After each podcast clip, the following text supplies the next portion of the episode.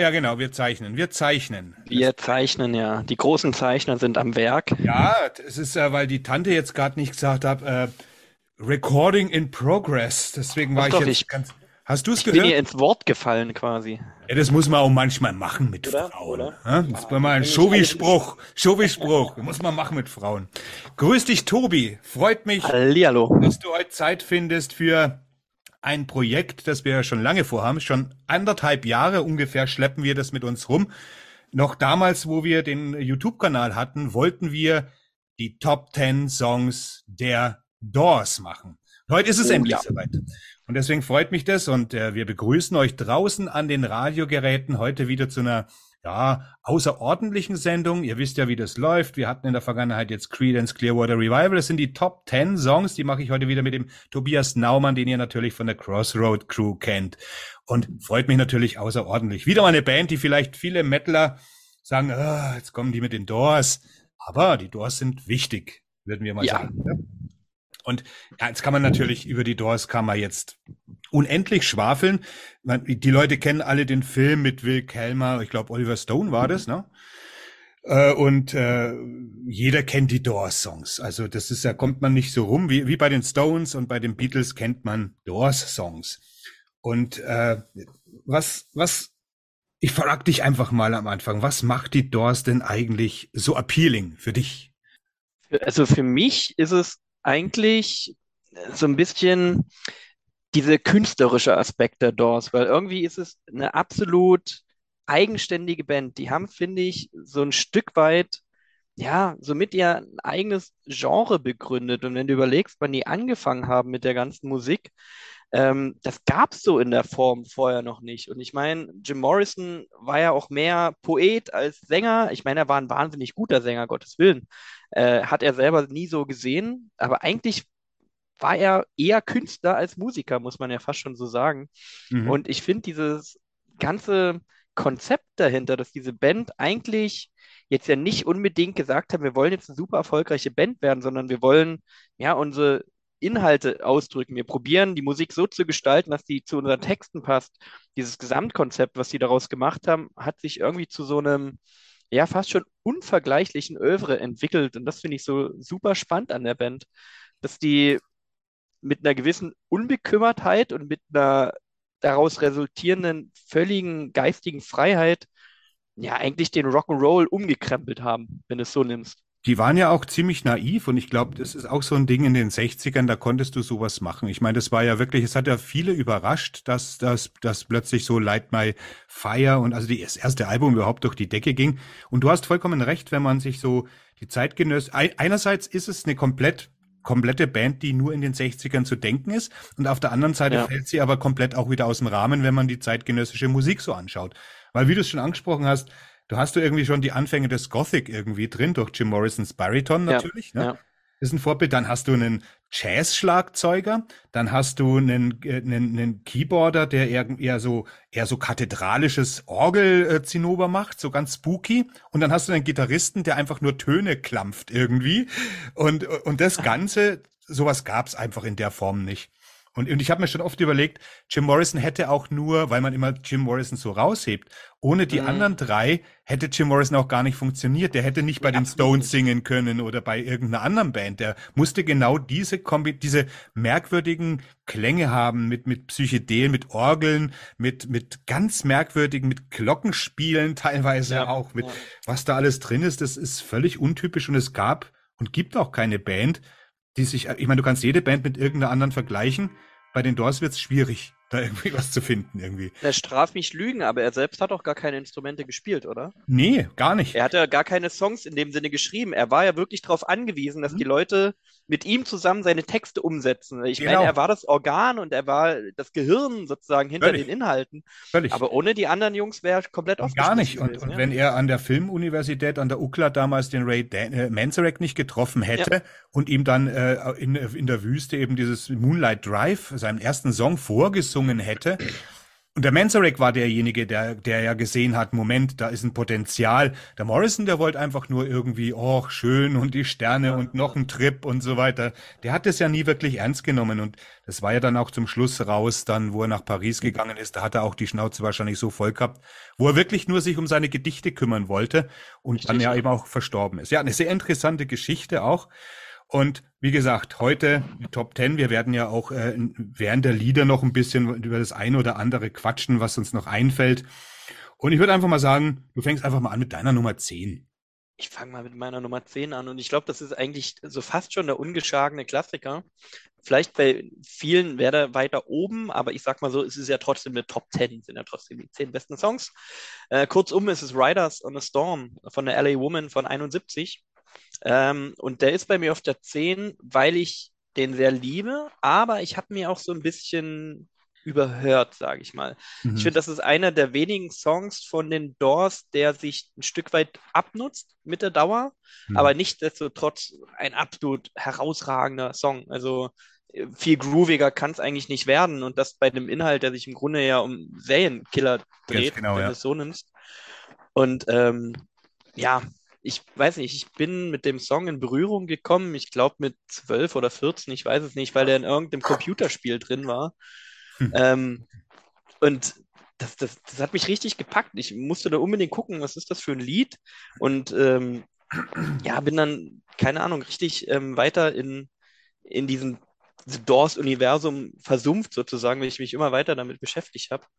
Ähm, und ja, bis heute absolut herausragendes Stück Musik. Finde ich auch. Also ich denke sowieso, dass wir Gefahr laufen, die eine oder andere Doppelung zu haben, weil es, ja. es, es Werk ist erstens mal ist es ja gar nicht so so so so viel. Die haben ja fünf Alben mhm. rausgebracht, also wenn man jetzt die Studioalben äh, allein zählt. Und äh, die Lieder sind ja alle so sehr beieinander. Also da gibt's ja fast, fast keins, wo jetzt mal wirklich so ein Ausreißer ist, wo du sagst, also das war wirklich auch schwer. Und ich ja. habe natürlich Gott sei Dank den Vorteil, ich bin schon sehr, sehr lange mit den Doors ziemlich vertraut und trotzdem war es nicht einfach. Und es ist, wie du sagst, das Riders on the Storm hat natürlich diesen unendgeilen, simplen Basslauf. Und mit diesem Regen dann, und mit diesem, mit diesem Jazz-Geklimper, äh, ist auch ist wirklich Gänsehaut ein Ding. Und du sagst es, viele Songs von den Doors, das wird auch meine, mein Ranking ein bisschen beeinflussen, sind natürlich im Laufe der Zeit, ja, überhört ist schwierig zu sagen, weil im Endeffekt. Ja, ist ja, kompliziert, ja. Und deswegen, es ist wirklich schwer, aber ja, Riders on the Storm, geil. Das finde ich. er kommt bei mir, später kann ich ja gleich spoilern, auch nochmal. Bei mir ist es, äh, meine Nummer 10 ist People Are Strange, Strange Days äh, von 1967, ja, ja. supergeilen Cover mit dieser Zirkustruppe. Absolut geil. Ja. Und, und das ganze Album spiegelt das irgendwie auch wieder. Ich habe damals, Anfang der 90er, wo ich überhaupt so ein bisschen in diesem Doors-Fieber war, auch Paris ziemlich oft besucht. Ich war dreimal am mhm. Grab von Jim Morrison. Beim ersten Mal, es war 1990, da war, haben sie die Statue aber schon geklaut gehabt. Da war ja so eine Büste, die war da schon ja, geklaut. Ja. Aber alles voller Liebesbriefe und du bist da nie alleine gewesen. Da war immer Party, da war immer Kasi, da gingen immer die Tüten rum. Äh, das, das war halt wirklich, also bis die Polizei dann ein Ende gemacht hat und das alle drei Mal, das letzte Mal war ich 2006 dort und 2006 konntest du schon gar nicht mehr da wirklich hin. Die haben das Grab dann teilweise geschlossen gehabt, weil sie einfach keine Lust mehr hatten am Perella Jazz. Immer nur die Hippies, die einfach nur kiffen und saufen und das, ja. das es war jahrzehntelang nonstop eine Anlaufstelle für, für aus aller Welt die, die zwielichtigen Gestalten und ich war halt auch dreimal dort. Ja, und äh, People Are Strange ist eben einer der Songs, die vom zweiten Album, die, der so psychedel ist. Und äh, Raymond Daniel Manzarek hat damals mal irgendwie gesagt, der, zu der Zeitpunkt war, war Jim schon irgendwie drauf und hat schon davon gefaselt, sich umzubringen. Und er ist dann mit, mit ihm irgendwie auf den äh, Laurel Canyon spazieren gegangen und oben auf dem Berg hat, haben sie sich einen Trip reingepresst und dann ist äh, Morrison einfach, und hat er eben gesagt, äh, um das zu also erklären, wie schnell Morrison seine Texte parat hatte, die sind einfach, er guckte runter so aufs LA Valley und hat sofort, ja. Äh, People sind, sind seltsam, wenn man selber seltsam ist und so war der Text. Und ob, das ist ja das Geile bei den Doors, das ist jetzt nicht so komplizierte Lyrik wie bei, bei Dylan, aber die ist wesentlich effektiver. Das stimmt, ja. Dadurch, dass sie aus dem Leben gegriffen sind, stellenweise und einfach so, so kurze Momente festhalten, ohne jetzt irgendwie eine, wie bei Dylan, eine Mordskomplexität irgendwie aufzumachen. Ne? Also People are Strange, 10. der kommt bei mir auch nochmal definitiv. Also Mhm. da werden wir schon mal noch was drüber hören. Genau, meine neun, ähm, When the Music's Over. Das war ja jahrelang sozusagen ich deren Konzerteröffnung ähm, von der Strange Days auch von 67. Und ich finde, der Song ist einfach im Endeffekt wie ein Jam. Also ich finde, der fasst eigentlich so diese Idee, wie die Doors live gewesen sein könnten. Ich meine, ich habe es nicht erleben dürfen, aber das fasst dieser Song eigentlich fast perfekt zusammen, weil er so meandernd ist, ewige Läufe hat, wechselnde Tempi und, und so fast schon nie endende Variationen in sich. Mhm. Ja, ich finde, das ist wie eine Zelebrierung eigentlich des gemeinsamen Musikmachens, weil sich es immer wieder hochschaukelt und, und in totale Ekstase gerät, wieder abebbt und, und ganz leise wird und dann wieder anschwillt. Also ein, ein Ja. wahnsinniges Stück Musik. Also ja, ich finde einfach, ja, When the Music's Over ist so ein bisschen wie, wie so eine Live-Perle, die sie trotzdem irgendwie aufs Tonband gebannt bekommen haben. Also Das ist ja das, was sie, ja. was sie am Anfang öfters gemacht haben, so diese, diese Mini-Dramaturgik. Das haben sie bei The End Mhm. gemacht. Und dann ist es ja Ja. in der Music's Over auch so ein, zum Schluss dann auf dem Album. Und bei der Soft Parade, dem ungeliebten Album eigentlich, haben sie es auch nochmal gemacht mit der Soft Parade. Auch nochmal so, ja, eine ausufernde Dramaturgie, irgendwie so ein, so ein, so ein, so ein Mini-Drama irgendwie aufzuführen. Das haben sie dreimal gemacht und da ist, wenn der Music's over, ja, es ist äh, verdammt interessant. Es ist genauso wie du sagst. Also, das ist schon, das geht schon in Richtung Musiktheater. Das ist schon ja, ja, das stimmt. und da gibt's ja auch diesen, diesen, diesen Film, da hat Jim Morrison ja dann auch mit seinem Mustang irgendwie in der Wüste rum, da gibt's ja so viele Filmclips mittlerweile und also es ist schon, und wo er auf der Bühne dann auch zusammenbricht, ne, wenn dann Ja, der kurze Break ist, wo, er- wo es ihn dann, wo er dann sozusagen zusammenbricht, am Anfang noch richtig, richtig. theatralisch, am Ende dann irgendwie vor Suff sogar und dann liegen bleibt. Ja, diese ganze Dramatik, die halt mit ihm so geht.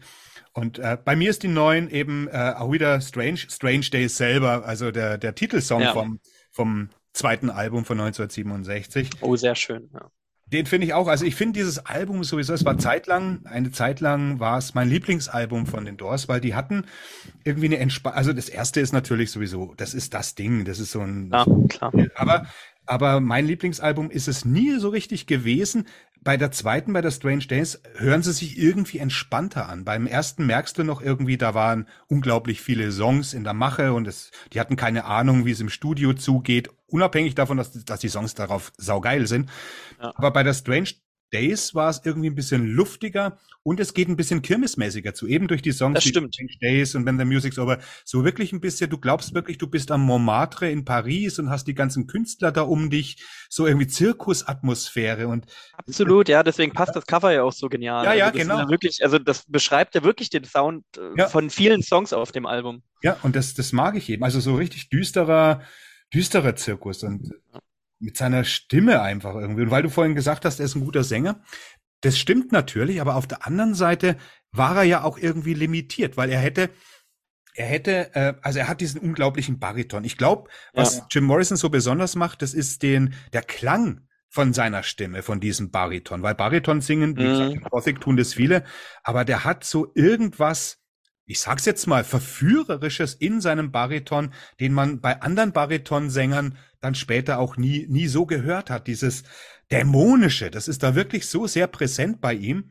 Das macht ihn, glaube ich, zu einem großen Sänger. Und dass er mit seinem Bariton trotzdem Blues-Klassiker singen konnte. Das kann ja jetzt Ja. nun nicht jeder. Bariton mit Blues, das beißt sich, aber bei Jim Morrison hat das funktioniert, ne?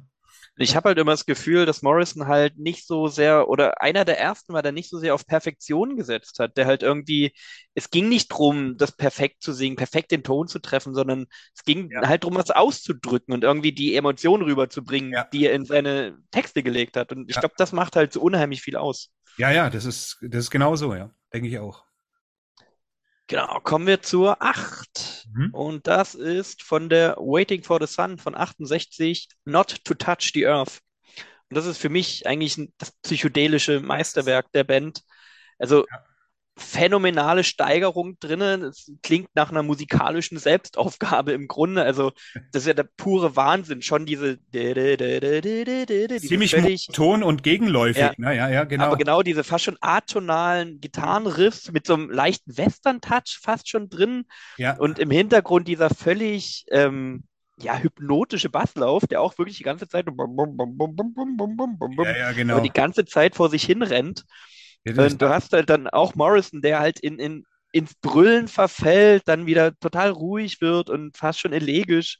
Ähm, ja, also keine Ahnung, den Song kannst du im Grunde fast schon nicht beschreiben, wenn du nicht selber irgendwie auf einem Trip bist. Also ich finde, das ist wirklich wie der ja, vertonte Acid-Trip irgendwie. Ja, das ist da, da merkst du auch, was es äh, damals irgendwie so geheißen hat, so da, eben dieser Schamane, ne? Das Jim Morrison ja. Schamane war dieser Schamanentanz und das hatte er auf der Soft Parade. Gibt's ja noch den Shaman, Shaman Blues und so weiter und er hat sich ja dann selber so in, initiiert, auch als dieser ja. Lizard King. Ich wollte äh, gerade sagen. Ja, ja, das ist eine und und eben, du kannst bei ihm teilweise nicht unterscheiden. Viele Sachen sind ja auch in seinen Gedichtbänden aufgetaucht. Jetzt das äh, Not to Touch the Earth ist zum Beispiel eins. Horse Latitudes zum Beispiel, wenn er ja. plötzlich den Song abbricht und ein Gedicht rezitiert. Das war ja damals wirklich einmalig, obwohl es natürlich viele äh, wie Bob Dylan, Patti Smith und viele Lyriker auch gab und so weiter, war bei Jim Morrison der war wirklich der Dichter, der einfach zufällig auch Rockstar geworden ist. Ne? Ja. Es ist wirklich einzigartig. Ja, und am Ende von dem Song äh, spricht er ja auch quasi dieses I am the Lizard King, I can do anything. Ganz genau, also, ja. Äh, es wäre das quasi die Auferstehung von diesem alter Ego, das er da irgendwie entwickelt hat. Also. Hast du eigentlich den Oliver Stone-Film gesehen, The Doors? Tatsächlich noch nicht. Ich habe den tatsächlich irgendwie bisher immer gemieden. Ich finde den schlecht. Doku also, geguckt. Also ich ich, ich hm. finde, damals war der, ja, die Doku ist geil. Also es gibt ja, ja einige Dokus, die sind immer viel interessanter. Ich fand, ich fand es stellenweise noch gar nicht mal so schlecht gecastet. Ich meine, Val Kilmer als Jim Morrison, naja, kann man drüber streiten. Ja. Aber was mich gestört hat, ist, dass das so aneinander geklebt ist. Im Endeffekt torkelt hier Jim Morrison nur besoffen und total mm. high, zwei Stunden lang durch die Kulisse von einem Skandal zum anderen, weißt, und zeigt ihn einfach nur von dieser Seite. Und äh, ich weiß es nicht. Und, und viele, viele wurden eben geprägt von diesem Doors-Film. Und das wird Jim Morrison und auch den Doors überhaupt nicht gerecht. Ich meine, wenn man sieht heute, was Biopics heute können mit Elvis und mit The Queen und Richtig. so weiter, das ist viel, viel respektvoller und damals wollte man einfach nur, das ist Effekthascherei. Ne? Natürlich Richtig. sind diese Sachen alle mehr oder weniger passiert, aber so aneinander geklebt, weißt du, irgendwie. Er zeigt, man zeigt, sieht nur das Arschloch, der ständig besoffen ist. Das hat mir nicht so gut gefallen, muss ich ehrlich sagen. Richtig, aber ich glaube, das ist halt wirklich auch ein Problem der Zeit, in der der Film entstanden ist, weil genau wie du sagst, halt irgendwie diese dieses Gefühl dafür noch nicht da war, was man mit so einem Stoff macht. So ein Film musste halt damals knallen und irgendwie im ja. besten Fall alle abholen, auch die, die sich mit den Doors gar nicht auskennen. Genau. Oder die sich vielleicht auch gar nicht damit beschäftigen wollen. Und das ist heute, glaube ich, ein Stück weit anders. So. Ja. Also ich glaube, heute setzt man da schon ein bisschen mehr drauf, dass ja, dass ja, dem Inhalt auch gerecht wird. Ja, das ist, also man sollte das auf jeden Fall, ich meine, ich glaube jetzt zwar nicht, dass das in nächster Zeit mal ansteht, weil man ja sagt, oh, es gibt's ja schon, aber es wäre schon mal irgendwie von Vorteil, wenn, wenn Morrison noch mal irgendwie einen Film bekäme, der ihm auch gerecht wird und der, der nicht nur irgendwie ein besoffenes Arschloch da zwei Stunden lang ja. umtorkeln. Das war einfach, das, so war er nun mal auch nicht. Das hat's natürlich gegeben. Klar, wissen wir. Klar, klar. Aber na, immer dieses Reißerische, so dieses Bild, ja. ist ein Bildzeitungsfilm irgendwie.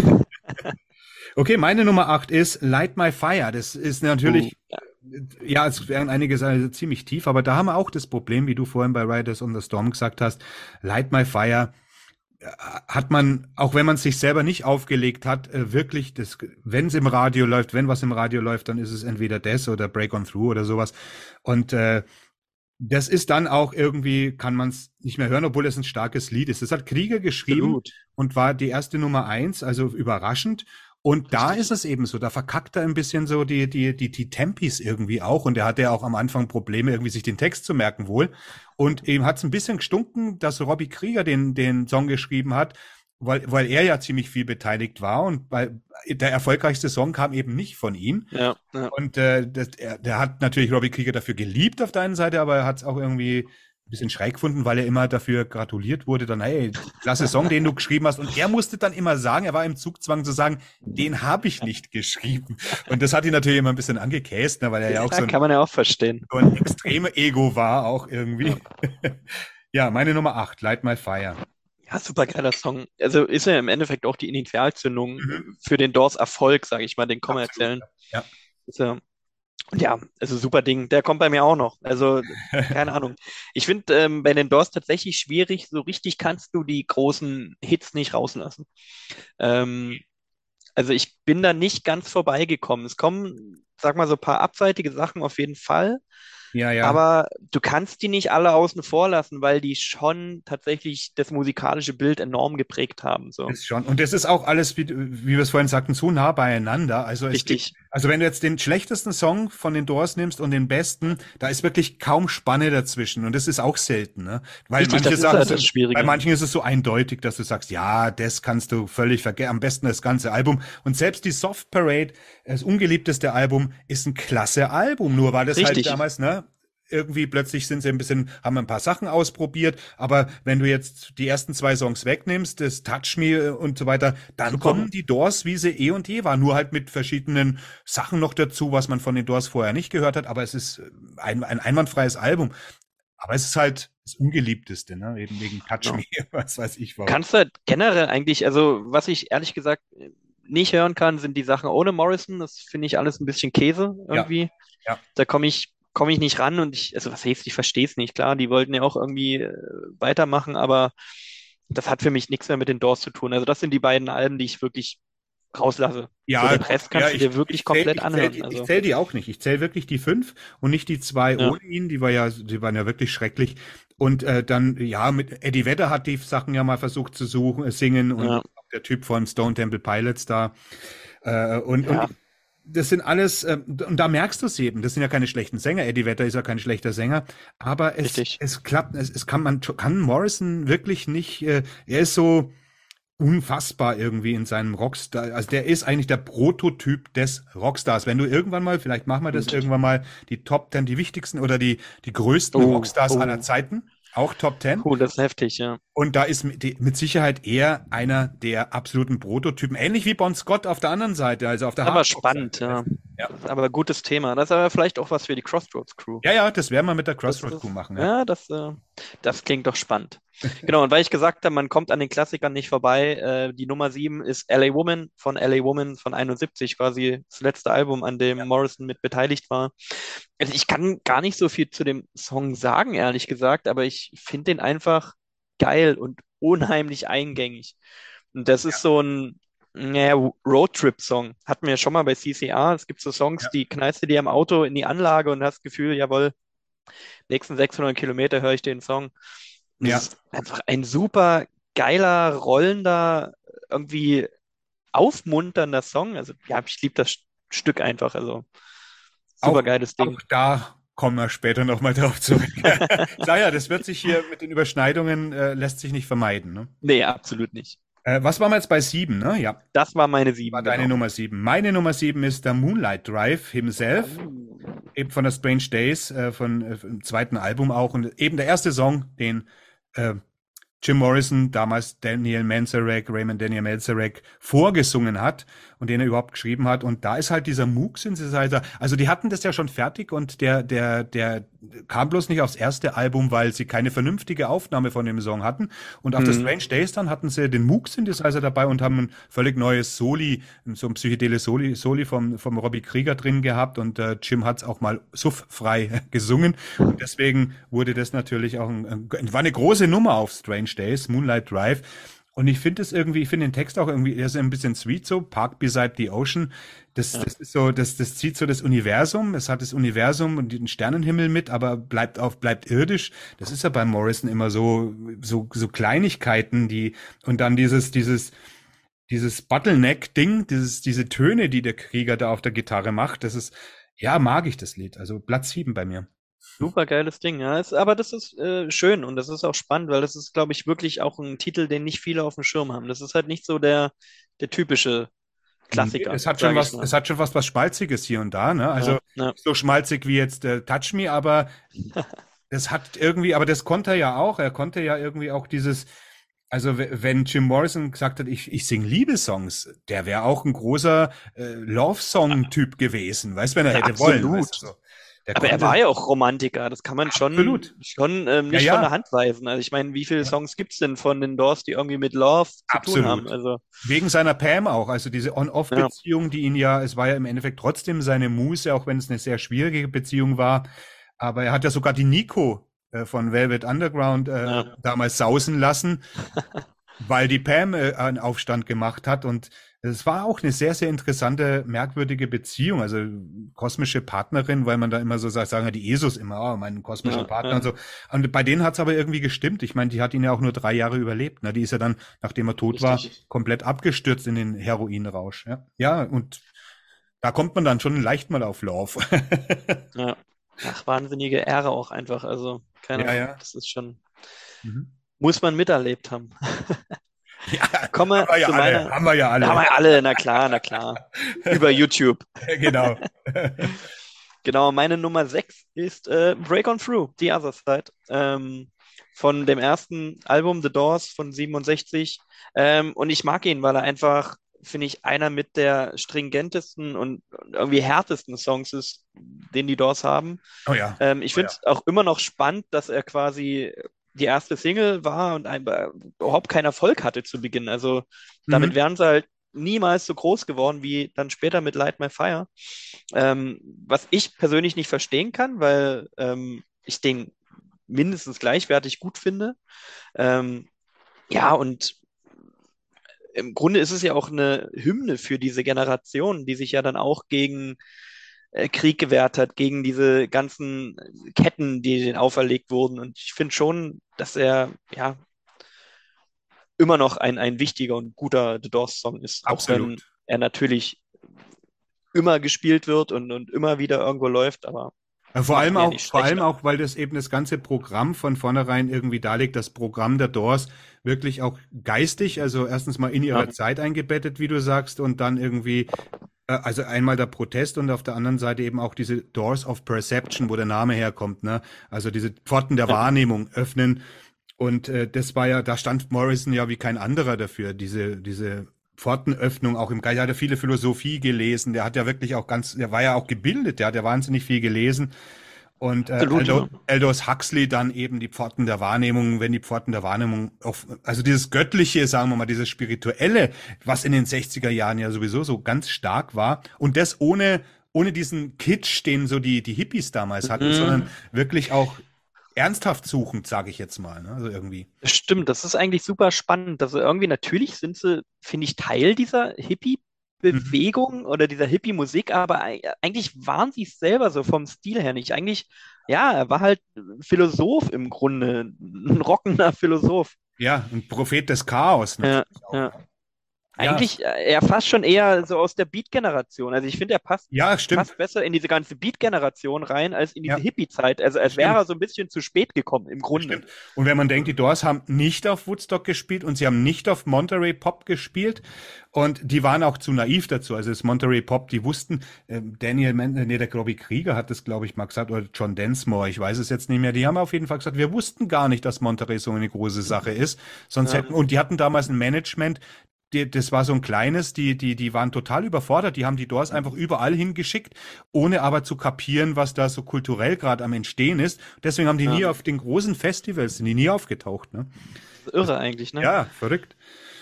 Meine Nummer 6 ist äh, das ödipalste Stück Musik End. Ja. Es, also das war auch, glaube ich, das erste Lied, was ich jemals von den Doors gehört habe. Ich war damals in so einer, damals liefen in den Diskotheken ja noch, gab es noch Rockabende, da lief, lief eben so ein Zeug. Also das kann man sich heute Ja. gar nicht mehr vorstellen. Und äh, ich weiß noch, ich, ich habe dann irgendwann Jim Morrison aus diesen riesen Boxen dröhnen hören. Und äh, daheim wirkt es natürlich nicht so. Also wenn du die Doors mal, also so, man hat, man kennt sie, man hau- haut sie auf Platte oder auf CD und auch Ja. schön laut. Aber wenn du sie das erste Mal aus einer PA dröhnen Na, hörst, glaube ich, Morrison, glaube ich. Ja. leckst du mich am Arsch, hat mich das weggespult und ich wusste nicht, was das ist. Aber das hat mich so komisch, sowas habe ich noch nie gehört. Ich bin dann auch zum DJ und habe gefragt, was es ist. Da war ich ein junger Bursche, irgendwie, keine Ahnung, 16, 17. Ja. Das erste Mal so das gehört habe und, gedacht, und dann wurde es in der Mitte richtig wild. Weißt du, es war ja nicht einfach nur This is the end. Richtig, richtig. Das ist das Geile an dem Alter Song, Schwede, ne? du denkst einfach, was ist denn hier los? Da, da, da, sowas hast du noch nicht gehört. Also ich zumindest zu der damaligen Zeit nicht. Ich war da damals noch Metal, straight, Hardrock, Metal. Und dann kommt plötzlich sowas da und das ist einfach genau das Gegenteil von Metal, aber das nimmt dich total mit und ja, das war mein erster, äh, erste Begegnung mit, mit Jim Morrison The End und das ist natürlich ein unfassbares Lied, ne? Also auch unglaublich, aber auch Musiktheater, ähnlich wie wenn The Music's Over, wenn man es ja, genau nimmt, ja. so. Also, das ist schon wirklich, also mit diesem, eben auch dann den Mut zu haben, in, in, in, er singt es ja dann auch aus live, ne, Mama, Mother, I wanna fuck you. Ja, ne, während das auf dem, auf dem Album dann macht, ne, also. Genau, wo er den Schrei anfängt im Grunde. Ja, genau. I want to, genau. So. Aber in äh, live, äh, fuck you Mama all night long. Ich glaube, auf der Absolutely Live ist es sogar, ist es sogar drauf. Auf irgendeiner Live-Aufnahme schreit er das auch wirklich so, I wanna fuck you, Mama, all night long. Na, ich weiß, ich habe irgendwo gelesen, aber ich komme nicht mehr auf das Konzert. Das war übelst super, also eine übelst super Anekdote, wo er quasi den Song live singen sollte, ähm, sich aber der Betreiber von dem Club quasi gewünscht hat oder ihm gedroht hat, dass wenn er das Fuck you singt, dass er ihn raushaut. Und er hat es quasi angedeutet und er hat quasi mit dem Mund sozusagen dieses Fuck you geformt. Und, ja, und da ja. gab es einen riesen Eklat, weil er das halt irgendwie gesehen hat und, und da gab es einen riesen Trubel, dass er sozusagen trotzdem. Ja, ja der, der sollte ja, ich meine, die Amerikaner sind ja heute noch ziemlich prüde, ja, mit ihrem Gepiepse, wo jeder weiß, dass der jetzt gerade Motherfucker sagt und was soll das. Aber Damals war das, war das hart und ich meine, das waren ja einige TV-Shows. Das war ja auch bei Break on Through. Ich glaube, das äh, I wanna, wanna, Get High das soll ja, ja, ja bei Light My Fiber. Bei Light genau, My Fire, oder bei Light My Fire war das, äh, ja genau. Couldn't get, much, couldn't get much higher. Das soll ja das Couldn't get much higher in Couldn't get much irgendwas und er hat's ja. aber gesungen vor der Kamera. Da, das, sowas, ja. Mit sowas brauchst du den Jim auch nicht kommen. Das war von vornherein klar, weißt du, so irgendwie. Ja, absolut. Dann sind wir jetzt schon bei deiner Nummer 5, ne? Genau, wir sind bei der Nummer 5 und im Grunde haben wir gerade schon drüber geredet und hast es auch schon gesagt. Ähm, es ist Light My Fire. Mhm. Ähm, wie gesagt, ähm, Initialzündung des Erfolgs von The Doors und ich finde immer noch ein, ein absolut herausragender Song. Ähm, auch super spannend halt wegen dieser ganzen Hysterie und dem Aufschrei, was wir gerade besprochen haben, wegen Couldn't Get Much Higher, mhm.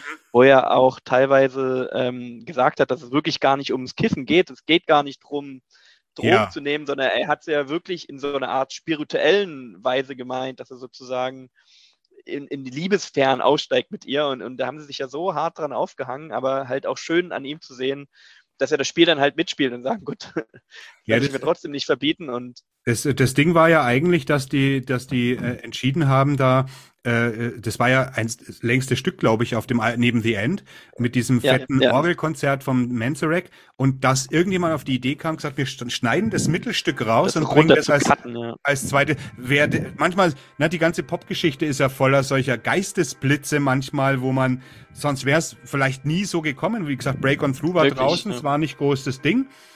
Und wie wäre wie wär, wie wär die Karriere ausgeschaut, wenn, wenn niemand gesagt hat, oh komm, das streichen wir, das machen wir radiotauglich? Das ist immer ziemlich spannend, ja. Ja, und da siehst du halt mal, was Radio damals noch für eine Bedeutung hatte. Also ich meine, klar, heute passiert das auch. Also die Songs werden ja für Spotify auch zurecht gecuttet und auf irgendwie zweieinhalb Minuten gebracht. Aber damals, wenn du nicht im Radio funktioniert hast, naja, dann wurde es halt schwierig. Vor allem Radio hat halt wirklich äh, einen unglaublich, eben dieses Broadcasting, hat ja wirklich jeden erreicht. Und Radio, die richtig. DJs hatten richtig Macht, wenn die dich, wenn die dich nicht ja. leiten konnten. Ja. Mehr als jede Platten, für die konnten werben, wie die wollten. Wenn die im, dich im Radio nicht, äh, nicht durchgekriegt haben, warst du durch, ja. warst du fertig. Ne? Hast du keine da hast Karriere. Halt stattgefunden, ja. Genau. Meine Nummer fünf ist dann eben Break on Through. okay. Ja, ja, das, äh, das, das meandert jetzt natürlich ein bisschen. Und ja. ich finde, das Lied hat so einen, so einen Ton. Ich weiß auch nicht. Ich meine, das erste Album ist sowieso von der Produktion her wirklich ganz, ganz hervorragend. Ich habe mehrere Versionen mhm. da. Ich habe jetzt irgendwie die, keine Ahnung, Version da, wo man auch den Jim irgendwie im Hintergrund äh, murmeln hört und so weiter mit so irgendwie Outtakes. Man, also man hat ja nur fünf Alben, man muss da natürlich immer wieder kramt man irgendwas auf und für die Fans ist es natürlich immer interessant. Aber es ist spannend irgendwie, weil äh, die, die, die, die remasterte Version, das sind teilweise wirklich so irgendwie was dabei hier und da, ganz leise im Hintergrund, wo man rausgemischt hat, die man aber wirklich tatsächlich aufgenommen hatte. Und mhm. äh, ich meine, ich bin natürlich an die Urversion, die wir alle kennen, gewöhnt. Ich habe damals meine Platte gekauft, wie sie jeder hatte. Und heute hast du ja alle möglichen Versionen davon, so als Fan. Und ist auch bei Black Sabbath übrigens so. Da kannst du ja, schon, ja. ja. Und dann interessant ist es halt, die verschiedenen Variationen äh, zu hören. Ob man die jetzt braucht, weiß ich nicht, weil ich tatsächlich trotzdem die Klänge besser sind und mehr dabei ist, hier und da, greife ich immer wieder zu dem, was ich kenne. Also die, wo jeder kennt, ne? Muss ich ganz ehrlich sagen. Das ist manchmal irgendwie, ja, Break on Through, meine Nummer 5. Ja, super geil. Aber das ist heute halt auch interessant im Endeffekt, dadurch, dass man ja viel mehr Zugang zu den ganzen Archiven hat, dass du mhm. ja auch ganz viele verschiedene Versionen oder Takes ja auch von verschiedenen Aufnahmen heutzutage irgendwie dir nochmal anhören kannst. Das ist ja bei den Beatles genauso. Da hast du ja. irgendwie von ja. Here Comes the Sun irgendwie 20 Takes und die ja, sind alle ein bisschen anders. Das ist schon, schon super. Ja, es ist spannend für die Fans ist das absolut spannend. Das muss man schon sagen. Also, um das mal zu vergleichen, was da eigentlich irgendwie, irgendwie läuft. Also, das ist wieder ein, einer der guten Sachen an der heutigen Zeit. Ne? Das stimmt, das stimmt. Genau, der nächste Song ist quasi äh, eigentlich, weiß ich nicht, wie, wie drücke ich es aus? Ähm, Aufstieg und Fall der Stadt Mahagoni, ich sage es einfach so, vielleicht wissen es jetzt einige schon, ähm, der Alabama-Song von Kurt Weil und Bertolt Brecht geschrieben und von den Doors, finde ich, kongenial umgesetzt. Ähm, oder Whiskey-Song nennen ihn auch viele oder wurde auch teilweise genannt.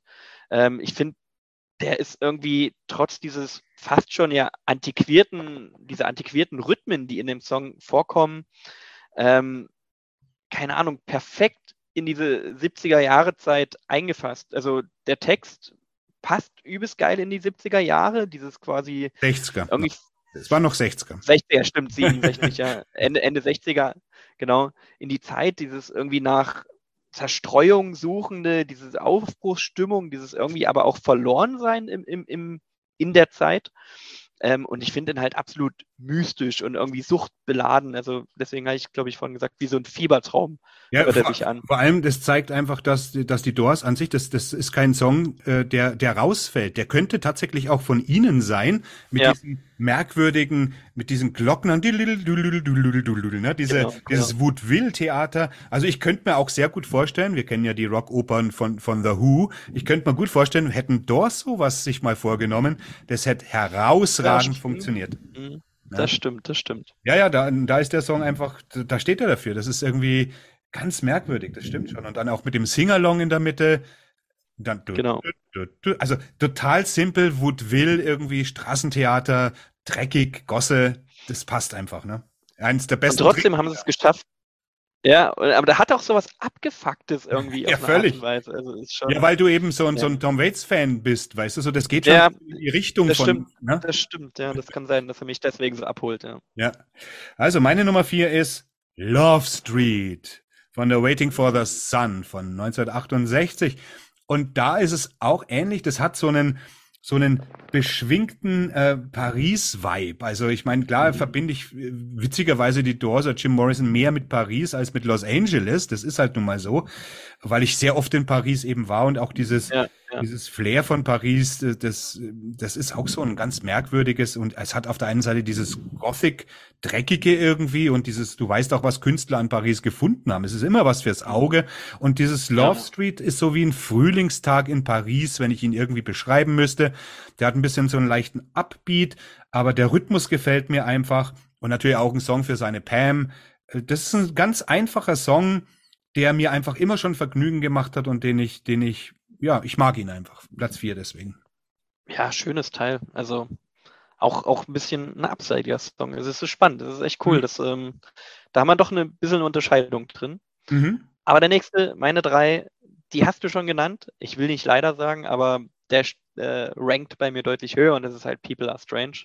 Mhm. Ähm, ist einer, deswegen ist er auf der 3, einer meiner Lieblingssongs von den Doors, ähm, weil er irgendwie so dieses Vagabunden-Dasein, finde ich, Ja. beschreibt. So dieses durch die Stadt schlendern, in, in, in einer oder in einer Stadt ankommen, in der du noch nie warst und bist irgendwie alleine und alle kommen dir irgendwie feindselig vor und Ja, genau. du hast, hast überhaupt keinen Anschluss. Und ich finde, weil du das vorhin auch gesagt hast, hat so einen so einen Dylan-esken Touch, Mhm. aber halt irgendwie mit ein bisschen mehr oder mit weniger Verkopftheit drin sozusagen. Das ist ja eine super wahre Aussage, die er dort die ganze Zeit vor sich her singt. Ähm, aber ja, Und super melodiös, also die Melodien von ihm Super sind melodiös, so, ja. die, die funktionieren immer so. Und bei People Are Strange ist es auch, wie er so schon anfängt, dieser Einsatz, dieser sanfte Einsatz für dieses eigentlich doch ziemlich ernste Thema, ne? So dieses hochmelodisch, romantische Hauchen fast. Ja, es ist ein super Song, auf jeden Fall. Und dazu halt auch wieder dieser leichte Zirkus-Sound irgendwie. Ja. Also irgendwie, ich finde schon, das hast du. Da, da, da. Ja, genau. Du kannst dir halt schon wie so ein, ja, weiß ich nicht, so ein Zirkusheld dazu vorstellen, wo er in der Mitte steht und als trauriger Clown diesen Song singt im Grunde. Ich denke, das ist auch ihre, es ist auch im Endeffekt ihre Zirkusplatte, die Strange Days. Ja, also, das ist ja. irgendwie so, das ist so, ja, das ist, das passt so einfach. Während, während dann die LA Woman, wo wir jetzt kommen, meine Nummer drei ist nämlich der Song LA Woman, den du auch schon genannt hast. Ja, Der, der ist lange Zeit meine Nummer eins gewesen. Und Mhm. das LA Woman ist also gegenwärtig ist es mein Lieblingsalbum und zwar wegen seiner anders jetzt wie die anderen äh, seiner Ernsthaftigkeit. Da merkt man natürlich schon, dass Morrisons Stimme viel viel rauer geworden ist. Er hat nicht mehr dieses dieses außer bei Riders on the Storm, aber da singt er auch zurückgenommen, aber wenn er dann die Blues Klassiker wie Crawling King Snake und solche Sachen singt, da hörst du schon den alten Bluesman raus, irgendwie dann eher auch mit Bart zu der Zeit und dickbäuchig. Ja. Da ging es nicht mehr um das Sexsymbol, äh, auch, auch während die ganzen anderen Alben irgendwie eben ihn noch in dieser, ah, ich bin das Sexsymbol. LA Woman war, hatte eine andere Reife, eine andere Ernsthaftigkeit und das, der, der Song LA Woman auch in der Mitte dieser geile Break, wo er dann Mr. Mojo Rising, wo er ja ein Anagramm von Jim Morrison eigentlich bildet, Mojo Rising ist ja ein Anagramm oder wie man das nennt. Und ich habe Genau, genau. und das hat er geschrieben in Paris im Hardrock Café. Und als ich in Paris im Hardrock Café war, da gibt's eine Vitrine, da ist seine Lederjacke drin, so die er getragen hat und Mhm. tatsächlich der Originaltext, den er im Hardrock Café geschrieben hat. Und ich glaube, da hängt sogar noch eine Gitarre vom Robbie Krieger. Und naja, als junger Bursche, du sitzt da drin im Hardrock Café und dann hast du dich natürlich gefragt, auf welchem Scheißhocker könnte er gesessen haben? Ne? Und alles so, was man sich halt so als Nerd so ausdenkt. Und LA Woman, eben wie du sagst, es hat so einen Roadtrip-mäßig, es ist so irgendwie, seine Stimme ist harsch, nicht so mit diesem, mit diesem Urbariton, sondern eher harsch. Du merkst schon ein bisschen dies, das Verlebtsein, obwohl er gerade bei 27 ist, so als wäre schon, hätte er schon die ganze Welt kennengelernt. Und das kommt in diesem Song eben auch, auch raus, weißt du so. Und LA Woman, ganz starker Song. Ganz starker Song. Absolut. Ja. Aber auch ein starkes Album. Also, Ja. keine Ahnung, irgendwie urwüchsiger, finde ich, so im Vergleich zu den vorhergehenden Alben. Ja, genau. Haben sie sich dort so ein bisschen wieder auf die Wurzeln besonnen und, und relativ straightforward eigentlich geschrieben. Und man Und könnte, weil du sagst, ähm, man, ne, red nur weiter. Ich wollte dich nicht unterbrechen. genau, weil- weil du sagst, ähm, sozusagen, er, er war nur 27, als hätte er sonst was erlebt. Aber wenn du überlegst, diese ganzen Alben, über die wir hier sprechen, sind innerhalb von sechs Jahren entstanden. Also Ja. das ist ja Wahnsinn eigentlich, was für ein Output die hatten, ähm, was für einen Aufstieg die hatten, ja quasi von null äh, auf, ja, auf Top-Level, eine der wichtigsten und besten Bands der Welt sozusagen. Mhm. Ich glaube schon, dass dich das kaputt macht und dass du in der Zeit wahrscheinlich so viel erlebst wie andere irgendwie in 100 Jahren. Das ist schon so, ja. Ich denke schon, dass das Leben eine wahnsinnige Fahrt, man sagt ja immer Geschwindigkeit ne, auf der Überholspur, das wird Ja. so ein geflügeltes Wort, aber ich glaube, hier trifft es auch zu. Wir können uns das alle nicht mehr vorstellen, wie das auch damals, das ist natürlich auch die Zeit dafür gewesen. Die 60er und 70er war eine Zeit, da konntest du, wenn du nicht aufgepasst hast, dich ganz schnell verlieren und auch die Musikindustrie war eine völlig andere. Da hat man nicht so ein bisschen, heute ist das alles ein bisschen ein Safe Place. Was man vielleicht auch beklagen kann, aber Ja. damals war, waren die Regeln des Rock'n'Roll noch nicht geschrieben und die Doors waren diejenigen, die sie mitgeschrieben haben, ne? So was dann später also als ikonisch galt. Und ja, spannend. LA Woman, vollkommen geil. Meine, meine super, Platz super geiler Song. Sehr schön. Kommen wir zu meiner 2. Und du hast den schon genannt, ähm, aber der, der rankt bei mir so hoch. Ähm, und es ist The End, quasi der vertonte Oedipus-Komplex. Ja, ähm, ja.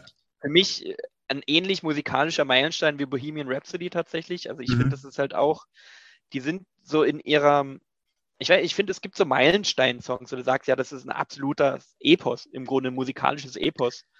Und dazu gehört die End für mich. Er ist energetisch, er ist melancholisch, er hat auch wieder sowas von einer Generationshymne, ähm, Mhm. obwohl er ja fast, ähm, wurde auch viel im Kontext, gerade durch Apocalypse Now, mit Vietnamkrieg sozusagen in Verbindung gebracht. Das hat er ja gar nicht so zum Thema, Nein. aber Ja. passt aber irgendwie passt natürlich trotzdem, ja. musikalisch und ja, stilistisch dazu. Also ist schon Wahnsinn, wie weit du den Song auch irgendwie auslegen kannst auf alles, was irgendwie mit, ja, mit, mit dem Ende, mit irgendwie Verzweiflung, mit irgendwie, ja, Ja, dem Ende ist, einer, einer Generation, dem Ende einer Phase in, in Verbindung bringen kannst. Also, ich, ich, und es muss auch krass gewesen sein, wo die Leute das das erste Mal, damals 1966 im Whisky A Go Go, wo die Doors das Ja. das erste Mal irgendwie ausprobiert haben, wo kein Mensch irgendwie Songs von zehn Minuten dann irgendwie, vor allem unbekannterweise, und die das dann einfach ausprobiert haben. Und äh, da gibt's viele Augenzeugenberichte, die gesagt haben, denen ist einfach die Kinnlade runtergefallen.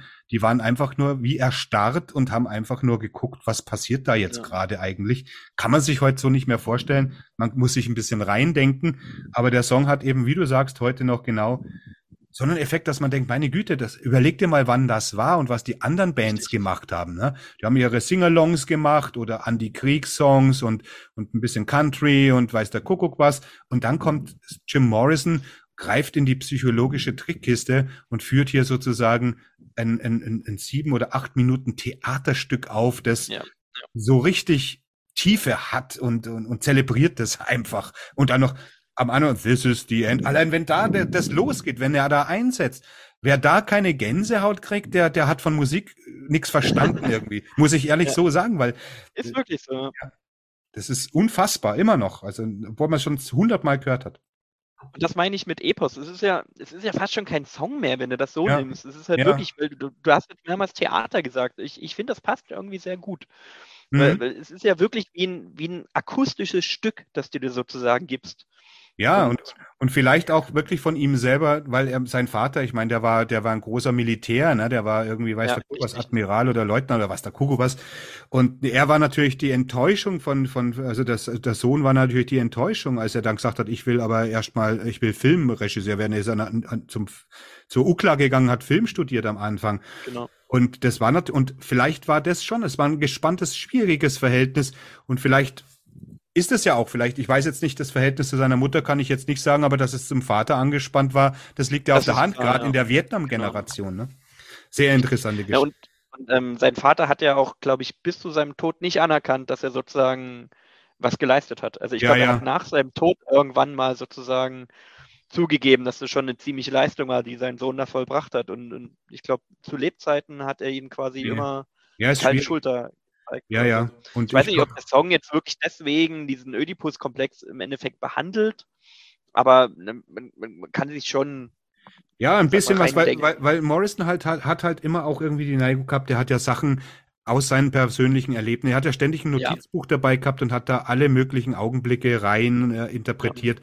Also ausgeschlossen ist es nicht, was ihn da jetzt wirklich dazu verleitet hat, wissen wir nicht. Auf jeden Fall ist es ein unglaublich starkes Stück. Das können wir Ja. zumindest sagen. Meine Nummer zwei ist auch schon genannt, Riders on the Storm. Eben wie, wie ähnlich wie bei, bei, bei, bei The End, wenn dieser Basslauf einsetzt, keine Ahnung, wird mein Magen flau, diese dum dum dum dum dum dum dum dum. So ein simpler Scheiß, aber es ist meistens der simple Scheiß, der dich am meisten mitnimmt. Und dann eben auch dieses, ja, wenn du einen Serienkiller-Movie drehst, musst du eigentlich Ja. diesen Basslauf einspielen irgendwie.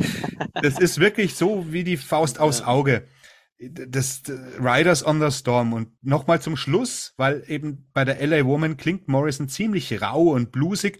Bei der Riders of the Storm hat er dieses Bariton-Ding, was man ihn kennt, nochmal par excellence, während er bei den anderen Ja. Liedern eher ein bisschen so schreit auch aus ein bisschen aus dem Bauch raus, ein bisschen dreckig. Hier bei Riders fällt er wieder in sein altes, mächtiges Bariton zurück. Großartiger Song. Stimmt.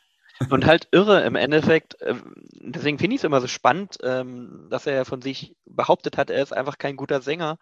Ähm, er kann schon oder er konnte schon unheimlich gut mit seiner Stimme arbeiten und, und Mhm. sozusagen einschätzen, okay, wie benutze ich die jetzt? Welche Facette von meiner Stimme passt jetzt irgendwie zu dieser, zu dem Song, zu dieser Stimmung? Ja. Das ist schon, schon beeindruckend. Also, Ja, ja, er hat, hat sich ein unfassbares, er hat ein unfassbares Volumen. Und ich, ich sag dir eins, glaub, ich glaube, wo, woran Morrison am meisten gelitten hat, das hört sich jetzt blöd an, aber das war wahrscheinlich sein Aussehen. Ich, der hat einfach das Pech gehabt, als Kerl auszuschauen, wirklich wie ein Gott, wie, wie eine Marmorstatue. Und ich glaube, wäre nur, ich meine, gut ausschauen tun ja viele, das ist ja in Ordnung. Aber, aber bei Jim Morrison ist es extraordinär gewesen, wenn man Ja. sieht, wie alles ausgeprägt war. Und ich glaube, der hat dann drunter auch im Endeffekt gelitten. Natürlich als junger Bursche nicht. Da denkst du, hey, klar, ich habe die Chicks am, am Laufen. Aber irgendwann merkst du, merkst, ist ähnlich wie jemand, der Kohle hat. Du weißt nicht mehr, mögen mich die Leute, weil ich, weil ich Kohle Mhm. habe oder wegen mir. Und hier war es eben auch so, wollen die einfach nur, weil ich wie ausschaue wie eine Statue oder weil sie mich als Person cool finden. Und ich glaube schon, dass er drunter gelitten hat. Also stell, so, soweit das, ich meine, das kann man sagen, ja, das ist ein schönes Leid, aber du weißt, was ich damit sagen will, weißt du so. Doch, ich verstehe das aber. Also gerade in so einer Phase, wo du dann vielleicht auch noch berühmt wirst dazu, wo du halt überhaupt nicht Mhm. mehr unterscheiden kannst, okay, geht es überhaupt um mich? Also habe ich wirklich Freunde oder sind Ja. das irgendwie Nutznießer? Also das ist ja schon super kompliziert. Und ich meine, er war ja ein, ein wahnsinnig ähm, emotionaler Mensch, gefühlvoller Mensch, Mhm. jemand, der sozusagen unheimlich wach ist, wie sein Umfeld sich sozusagen gibt, benimmt, Mhm. was dort für Schwingungen sind. Das, das macht mit so einem Mensch natürlich extrem viel. Also Ja, glaube ich auch, ja. Ja. So, jetzt kommen wir dann schon zu unserer Nummer eins. Meine wird Genau, eine die Überraschung sein, eins. deine vielleicht auch. Ja, mal sehen. Vielleicht ist es dieselbe, aber das würde mich jetzt extrem wundern. Es ist von der Strange Days von 67. Und für mich irgendwie, natürlich haut das zeitlich überhaupt nicht hin, aber es könnte ja fast schon so eine Art ähm, Pre-Post-Punk-Hymne sein. könnte auch von den Smiths gekommen sein, der Song. Und Mhm. es ist Your Lost Little Girl. Ja, ich, Ähm, äh, da hätte ich ja nicht denken können, weil du hattest das irgendwo in einem anderen Kontext schon mal äh, irgendwie aufs Parkett gebracht. Ich weiß gar nicht mehr. Habe ich ja. Ja, jetzt müsste ich die ganzen Shows durchhören, aber ich weiß, eigentlich hätte ich, doch, du hast das Lost Little Girl, ich weiß jetzt aber nicht mehr in welchem Kontext. Hatten wir vielleicht die Doors schon mal irgendwo erwähnt? Keine Ahnung. Bei irgendeiner Crossroad. Crew Session war das auf jeden Fall. Da hast du es erwähnt, aber ich weiß leider nicht mehr. Wir haben jetzt auch schon einiges gemacht, ich weiß nicht mehr, wann das war. Ja, cool, ja. Mhm. Ja, und ein super schönes Lied, verträumt, nachdenklich und ich finde, das zeigt auch einfach die unheimliche Bandbreite dieser Band. Also, weil Mhm. der schon ein Stück aus dem Raster fällt, finde ich. Und irgendwie so, ein- so einen ganz eigenen Charme hat, auch mit diesem hohen Gitarrensolo dann Und in der der. Basslauf hier auch wieder. Genau, dumm, dumm, dumm, schön. dumm, dumm, dumm, Genau, dumm, genau. dumm, dumm, dumm, dumm, dumm. Der, der einfache Basslauf von, von, von Manzarek, den er ja spielen musste, weil er ja nur den mit einer Hand gemacht hat, aber die Effizienz von diesen einfachen Bassläufen, das ist schon echt Ja. brutal, weißt du, so echt. Aber das macht halt im Endeffekt aus, das hatten wir ja auch schon häufig, dass es halt eben nicht darum geht, dass Musik möglichst kompliziert sein muss, sondern Ja. sie muss halt effektiv sein, sie Ja. muss funktionieren. Ja, Und eigentlich sind The Doors ja fast schon die Könige dessen. Die Könige davon, effektive, aber unheimlich, äh, äh, einfache, aber unheimlich effektive Lieder, Songs zu schreiben. ja, völlig, Ja. absolut Und völlig. ich, äh, aus, aus dem Lied, ich liebe auch einfach die Zeile Impossible, yes, but it's true. Das Ja. ist irgendwie so, ich meine, es kann das größtmögliche Unglück passieren, dann denkst du, das kann doch nie wahr sein, aber die ist impossible, yes, but it's true. Das Ja, so ja, ja. super ja, ja. geil und irgendwie so Es eine Konklusion. Erinnert mich an, Ja. äh, kennst du die Gespenster, äh, Gespenstergeschichten-Comics? Da stand doch auch immer am- zum Schluss irgendwie un, un, unglaublich, aber so steht's geschrieben. Also irgendwie, ist, vielleicht haben sie es ja von den Doors. Vielleicht, vielleicht ist es da, ja, genau, das kann sein. Ja. Aber meine Ah. Nummer eins, You Lost Little Girl. Meine Nummer eins ist von der Morrison Hotel von 1970. Und zwar Waiting for the Sun. Es hat ähnliche äh, Gründe. Manchmal, das sind sowas sind persönliche Gründe. Ne? Mir gefällt dieser Rhythmus, dieses dum, dum, dum, da, da, dum. Das erst, ja. erst das schöne Tragende. La, la, la, la, Ja. Und dann bam, bam, bam, bararam. Und dann kommt dieser schöne, dann geht's los. Waiting. Und dann kommt halt das typische klassische Morrison-Ding. Genau, genau. Und der Song, der war, der, weiß ich nicht, ich habe lang, aber wie gesagt, LA Woman war lange Zeit meine Nummer eins, aber Waiting for the Sun ist eigentlich über all die Jahrzehnte, wo ich jetzt Doors höre, immer wenn ich den höre, denke ich, mein Gott, der ist einfach so simpel auch, aber der hat Ja. durch sein, durch dieses, durch diesen Rhythmus nochmal irgendwie äh, was ganz Besonderes und dann auch dieses, ja klar, waiting, weißt du, du hast dann dieses Dramatische auch drin, Ja. alles in, in drei, also vier Minuten geht der, das ist, es sind immer so kleine dramaturgische äh, Versatzstücke und das ist meine Nummer eins, auf jeden Fall. Mhm. Super geil. Ja, der, der hätte es bei mir auch fast auf die Liste geschafft und ist in meinen Honorable Mentions drin. Schon, schon allein wegen des Gitarrenriffs, weil die Gitarre dort auch so brutal verzerrt ist, eigentlich auch Mhm. fast schon untypisch für die Doors. Ja, ja. Und das halt in diesem Kontext von diesem eigentlich ja fast schon lieblichen, lieblichen dun, dun, dun. Ja, ja, jetzt stell dir das mal vor, wenn das auf Metal, du kannst Ja. das richtig doomig machen, weißt du, so, da ist Absolut. ja schon ein Doom-Ansatz drin. Ja, Absolut. geil. Ja, geile Wahl. Sehr geile Wahl. Ja, machen wir noch schnell ein paar Honorable Mansions, hauen wir noch raus. Also, Kann ich machen. Und dann sind es eigentlich ähm, neben Waiting for the Sun, den ich drauf habe, ähm, die anderen drei Songs, die mit Love zu tun haben. Love Me Two Times, Mhm. Hello, I Love You und Love Her Medley. ja, ja, ja, ja, das, äh, das, äh, das, äh, das, ähm, genau, das Love Metal ist ja auch von der LA Woman, die habe ich auch vorher noch drauf gehabt. Ich musste welche runternehmen, ganz einfach. Bei, bei mir ist es Spanish Caravan als Honorable Auch Mentions. schön, ja. Weil eben das einzige Song, wo, wo der Robbie Krieger mal seinen Flamenco, er ist ja Flamenco-Gitarrist gewesen, das hat er viel zu wenig irgendwie, aber in dem Lied darf er richtig flamencoieren. Und das ist auch sowas Psychedeles. Ein völlig psychedeles Stück irgendwie dann mit diesem Dindilin, Dindil, mit diesem Glockenspiel dann in der Mitte und das ist ja so ein abartiges Lied irgendwie auch. Und äh, ja, die ganzen Blues-Klassiker. Backdoor Man, Crawling King Ja. Snake, die er irgendwie Ja. gesungen hat, die finde ich auch verflucht stark, weil Blues-Sachen, klar, jeder Blueser covert den anderen und, und, und, und diese ganzen traditionellen Songs, aber bei den Doors hört sich das alles nochmal völlig anders an eben. Und deswegen stimmt, die ganzen. Blues-Songs, äh, ja, das sind meine Honorable Mentions. Super geil. Aber das ist halt das Schwierige bei den Doors auch. Ähm, ah, die, die haben natürlich ihre, ihre Hits und so irgendwie ihre super prägnanten Songs. Du hast aber zwischendrin immer so, ich will nicht sagen Nischensongs, aber äh, auf den Alben sind immer Dinger drin, die alle übelst geil sind, aber die halt irgendwie nicht so Ja. rausstechen. Und wenn du aber nur mal sagen musst, gut, die zehn besten, Ja, da ja. fallen dann teilweise Indi Indian Summer zum Beispiel. Indian Ja, Summer ja. ist auch ein super schönes Lied, total Absolut ruhig und Ja, aber äh, Wahnsinn, wenn du das an einem schönen Herbsttag hörst, dir geht's Herz auf. Also ein Ja, absolut. wahnsinnig schönes Lied. völlig schön. Aber für die Top Ten ist er halt so ein bisschen zu unscheinbar, obwohl er geil ist. Und das Gibt's viele Songs, äh, es sind ja gerade auf, auf dem ersten Album sind da auch irgendwie zum Beispiel Soul Kitchen zum Beispiel Soul und Kitchen, ja. Ja, das ist, sind alles, alles geile Songs. Du kannst wirklich nicht sagen, dass die Doors überhaupt, ein- selbst Touch Me ist ein cooler Song. Ja. Auch wenn er ein bisschen zugekleistert ist mit Geigen und Zeug. Aber, aber der Song selbst ist ein starker Song und, äh, oder das Tell All the People. Der Opener, Tell all the people that you, weißt du, einfach nur, verdammt nochmal, das hat schon Frank Sinatra äh, Klänge irgendwie, weißt du, irgendwie, Ja, was, ja, was da eigentlich möglich war, dieser ganze Pompast. Oder The Wasp, ne, von, auf der, auch auf der. Einfach nur, und wie du, das ist so ein kleiner Jingle im Endeffekt, das ist ja kein richtiges Lied, das ist einfach nur so ein I tell you this. Und dann erzählt er halt seine Geschichte. Das ist einfach, solche Sachen machen die ständig, weißt du, so irgendwie. Geile Sache. Super geil. Ja. Ja. absolut. Also Leute, hört in die Doors rein. Lasst Unbedingt. euch da mal ein bisschen treiben. Und, Und ich meine, es sind fünf Alben, das schafft man. ja, und schreibt uns in die Kommentare. Oder wenn einer die Doors wirklich nicht so auf dem Schirm hat, dann auf jeden Fall die Live-Scheibe, die Absolutely Live. Da ist so ein bisschen eine Ja. Zusammenfassung und die ist hervorragend, auch für ein Live-Album wirklich gut.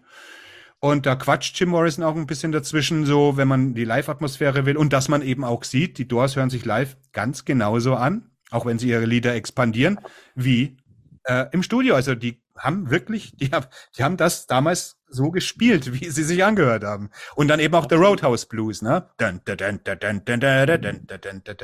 Ja, geil. Da habt ihr es jetzt. Schreibt uns in die Kommentare, wie ihr die Doors findet. Findet ihr sie scheiße? Findet ihr sie gut? Welche Lieder habt ihr gern von den Doors? Und wir würden uns freuen, wenn ihr das nächste Mal wieder einschaltet und mit uns ähm, kommuniziert. Gell? Also dann bis zum nächsten Mal, meine lieben Freunde. Ciao.